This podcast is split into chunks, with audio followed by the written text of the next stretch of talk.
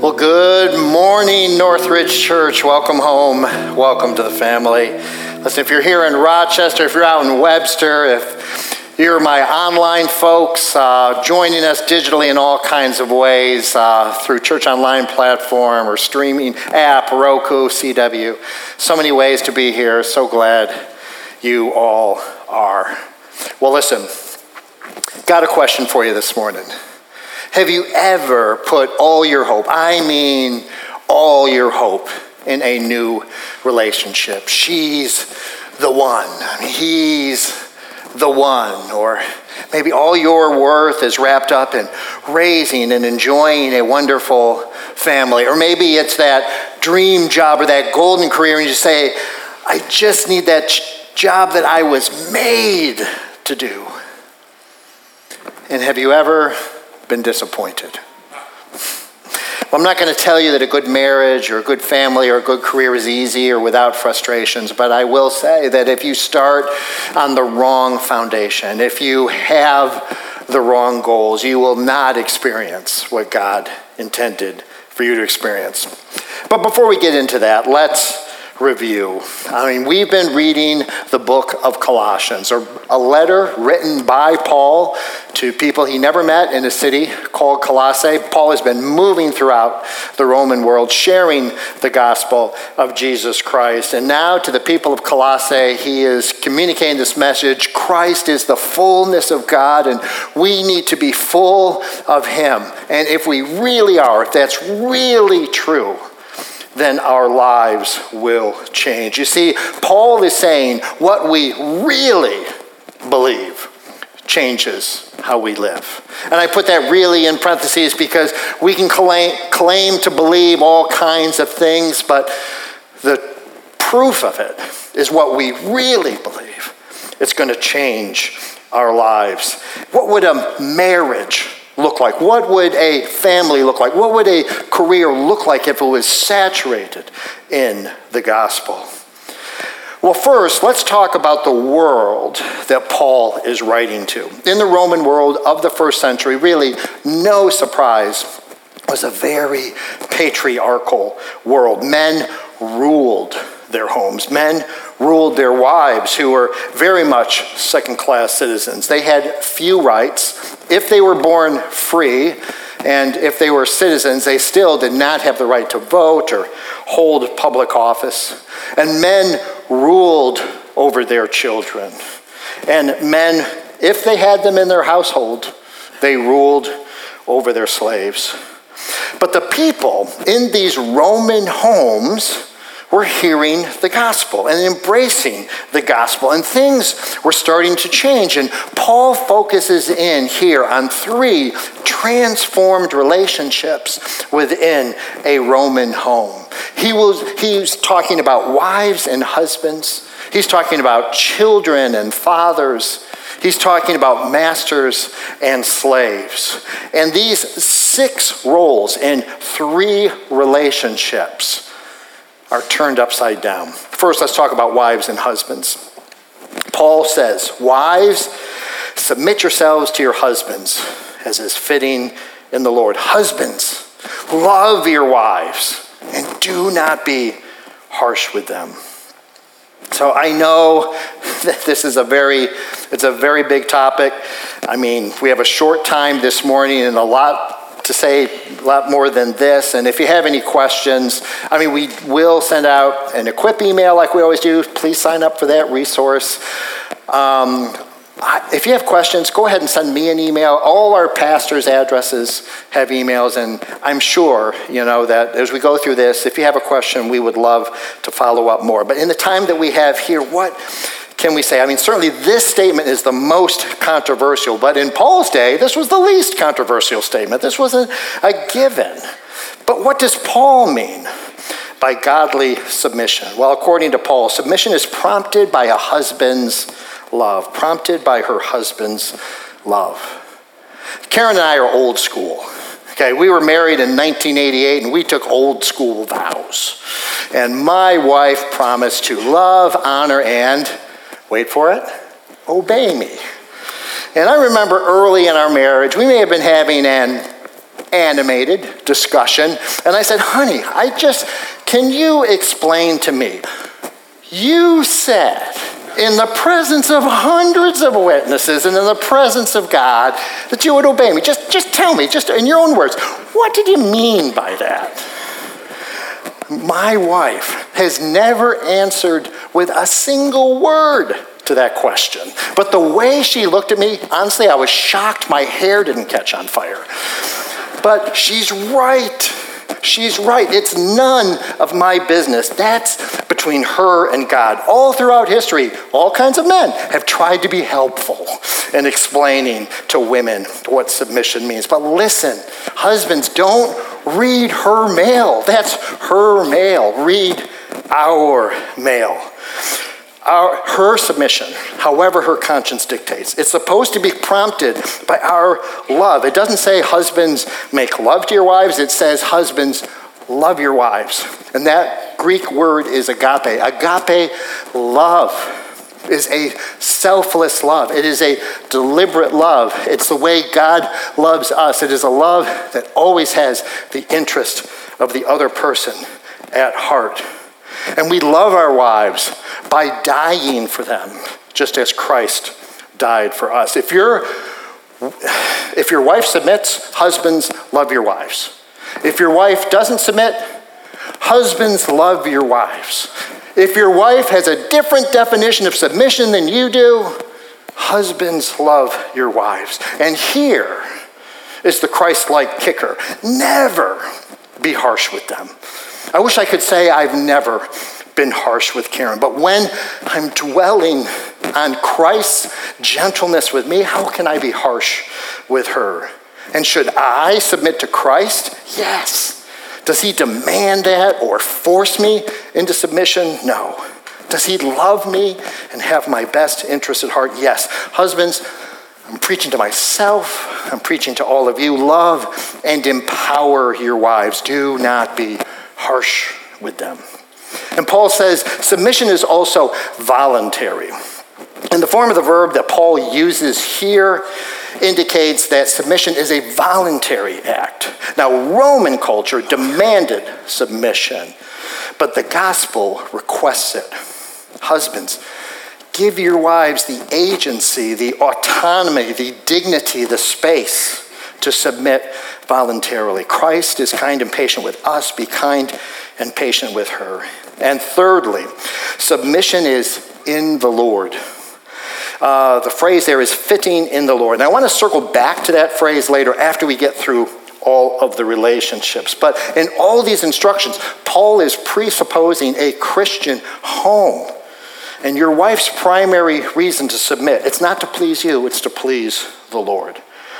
And just to quote one commentary the wife is to defer to, that is, be willing to take second place to her husband. Yet we should never interpret this as if it implies that the husband may be a domestic despot ruling his family with a rod of iron. And I want to add a ton of cautions to how we understand submission. Paul's encouragement to submit here, it does not pressure anyone to sin or violate their conscience. It does not pressure anyone to compromise their safety or their family's safety. It is never meant to demean someone or keep them in their place. It's never a legitimate cover for any kind of oppression or abuse.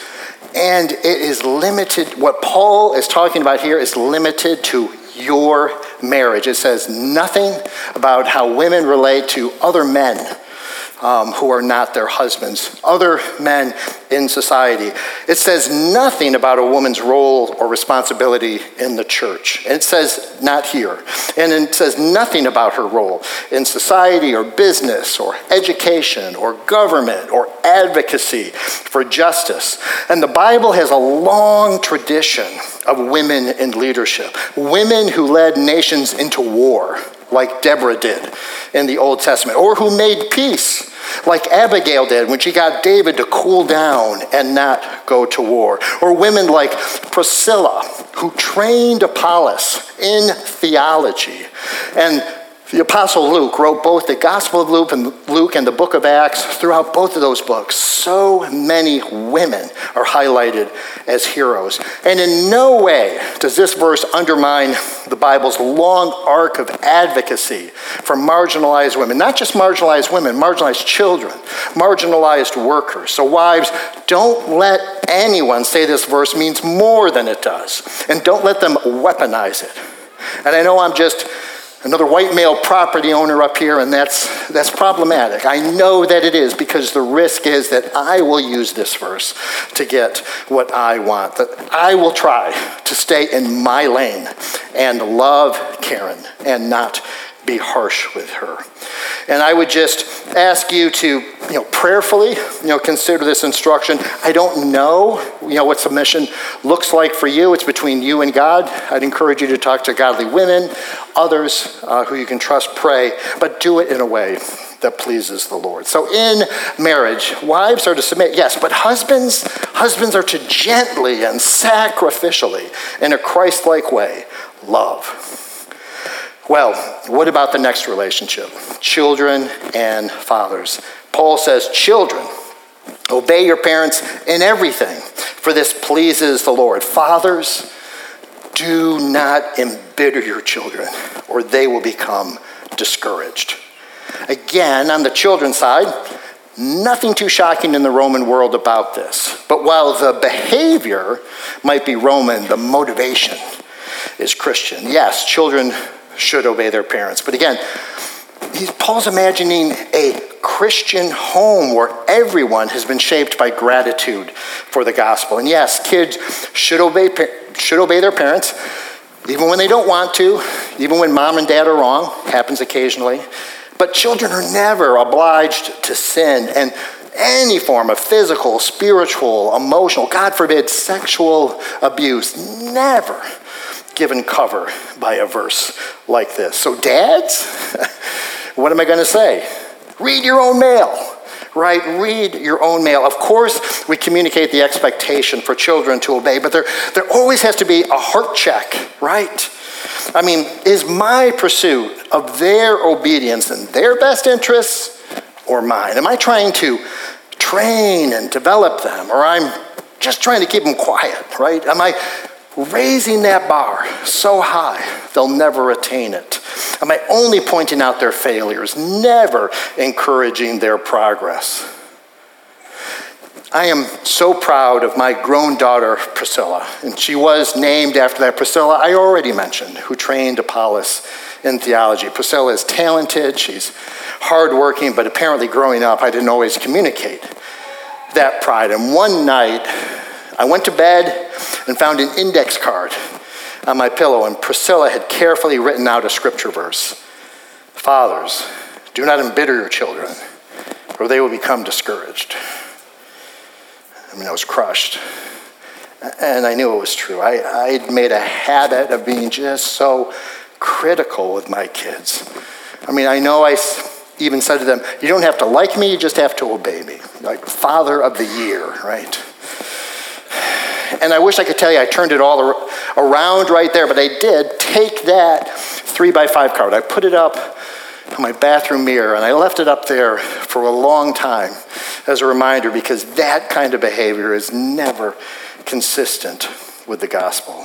So, in a family, yes, children obey, but fathers, fathers encourage. And finally, slaves and masters. So get to talk about submission and slavery.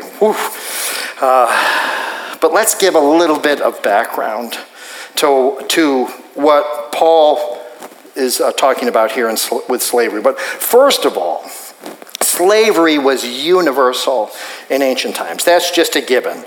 Uh, throughout the ancient world, Rome, no exception.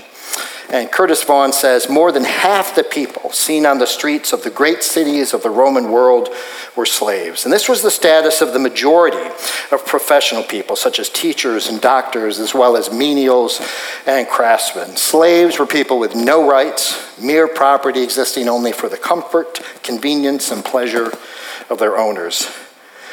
And as you read your New Testament, chances are wherever you see the word servant, it's this same word, slave. In fact, Paul, when he opens his letters so often, Paul, the servant of Jesus Christ, it's really this word, slave. Paul chooses to be a slave of Christ. And Paul's intent here, it's not to take down all the evil institutions of the day. And at times, Paul was in prison wrongly.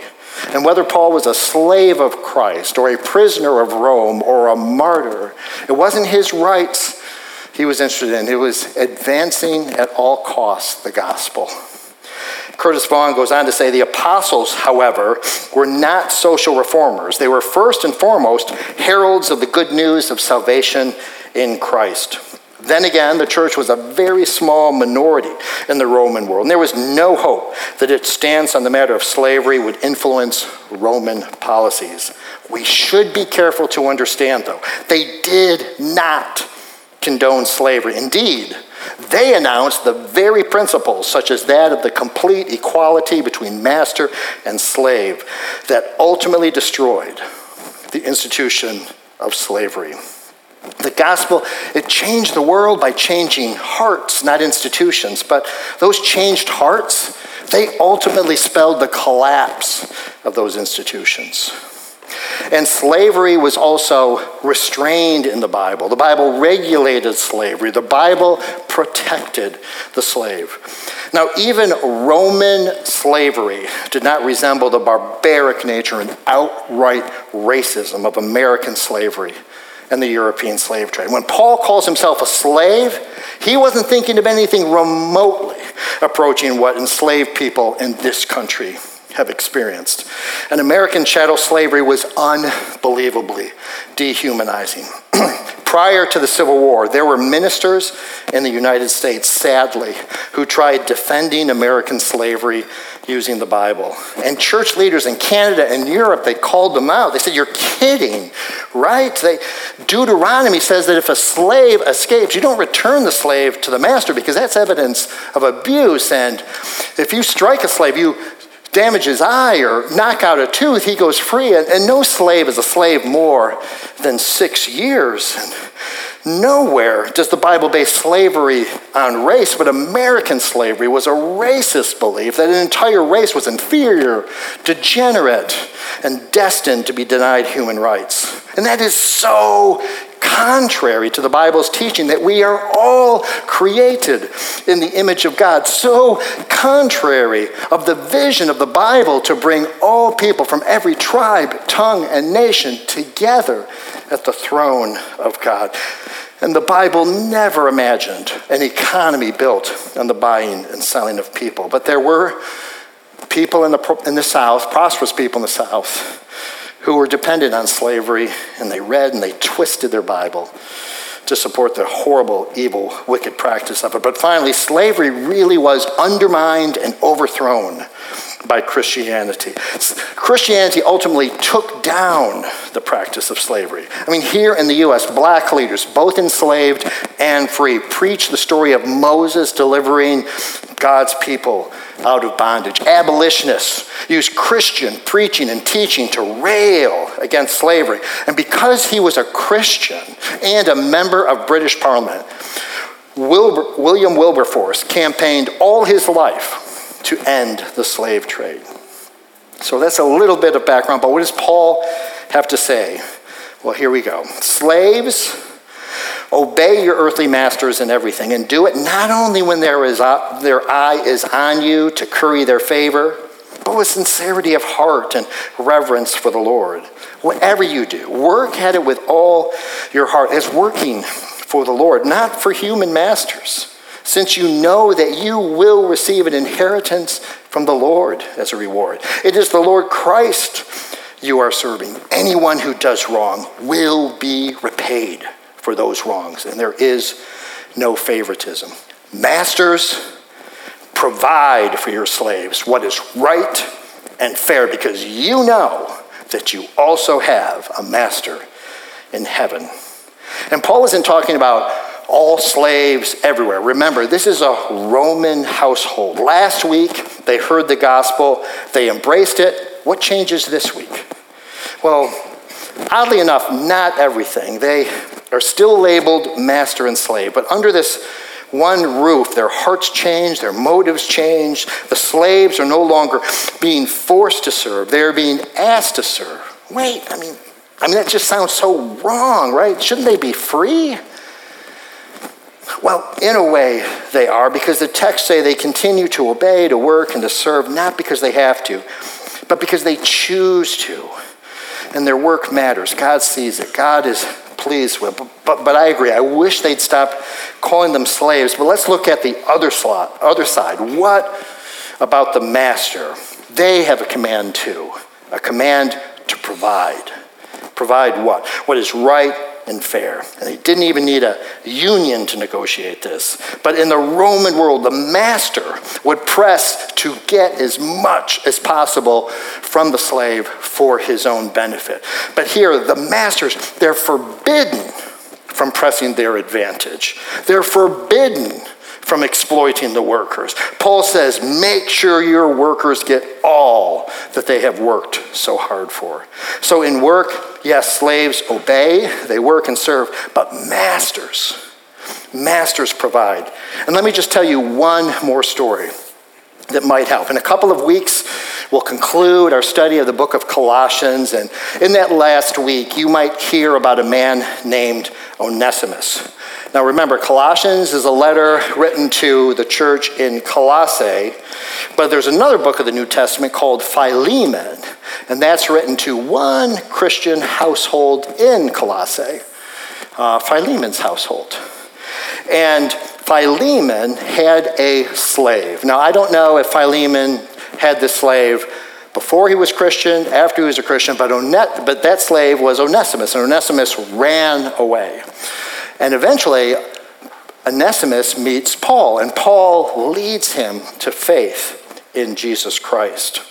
And what does Paul do? Well, anyways, Paul trains him, Onesimus works for him hard in ministry, but then Paul writes a letter to Philemon, gives it to Onesimus to send back to him. And what does Paul do? Does Paul say, Well, Onesimus, it's so awesome you're a Christian, but you know, you're still a slave. Philemon owns you. No. Paul sends, Paul begs Philemon, Onesimus' former master, one, to grant Onesimus his freedom, and two, to welcome him back as a free man and a brother in Christ. It says in Philemon, Paul says in Philemon, perhaps the reason he, Onesimus, was separated from you for a little while was that you might have him back forever, no longer as a slave, but better than a slave, as a dear brother. He is very dear to me but even dearer to you, both as a fellow man as a, and as a brother in the Lord. So, wherever Christianity flourishes, slavery starts to disintegrate. So, how does Paul's teaching about a Roman household thousands of years ago apply to us today? Or does it? I mean, we don't have masters and slaves. Um, we don't, women aren't, you know, completely without rights or children treated like property. Well, Maybe you have a boss you work for, and she makes sure the company provides for you. Well, it sounds like you ought to work as for the Lord. And if you're the boss, it sure sounds like you. You should be advocating for and providing for your employees everything that is right and fair. And don't let this stop with your family or workplace in all your relationships. What is your opportunity to demonstrate a grateful heart for the gospel and to become a servant to others. Now, you remember when I said that we saw that phrase, fitting in the Lord, and I said we'd circle back. Well, let me take another look at the text quickly, but highlight some of the phrases I kind of breezed through.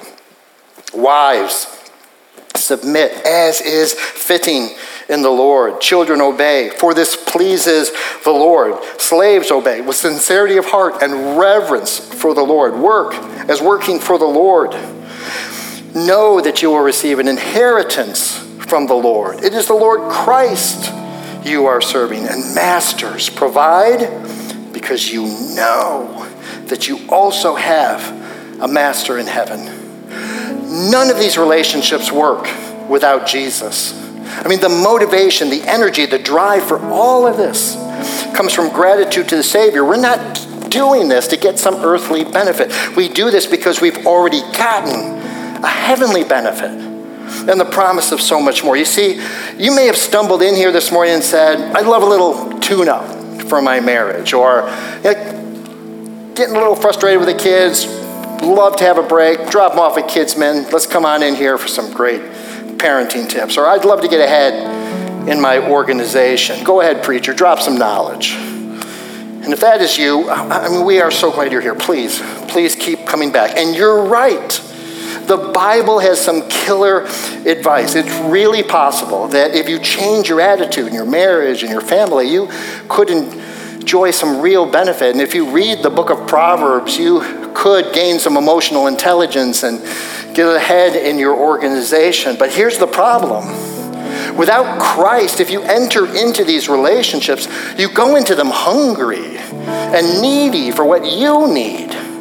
And that job or relationship, it might satisfy for a while, but as soon as it disappoints, and it will, you're going to get greedy and manipulative, and you might even pitch it as a win win. Listen, I'll serve you, but you better serve me.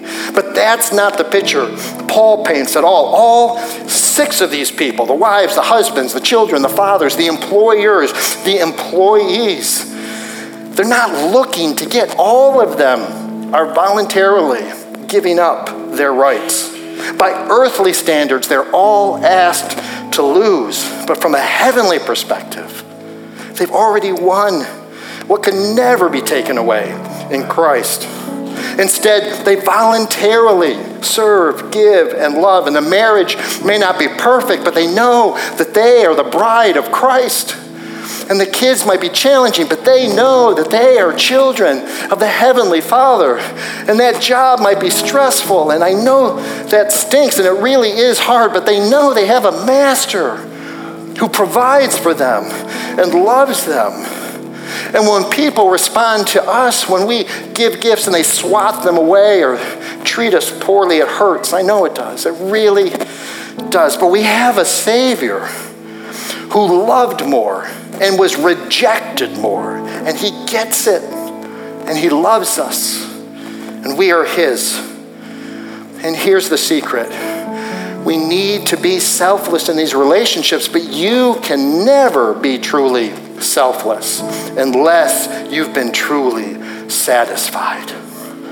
The only way to be selfless is to meet a Savior who gave everything for us. And that only comes through Christ at the cross. So, will you pray with me?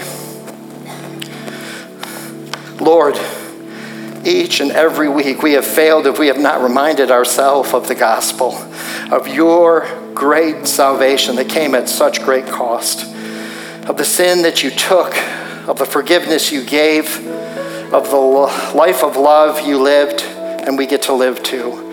Lord, in all our relationships, there are hardships, there are frustrations, there are injustices, there are prejudice, racism, oppression, abuse. But somehow in this world, Lord, we can love others because we've been loved so greatly by you.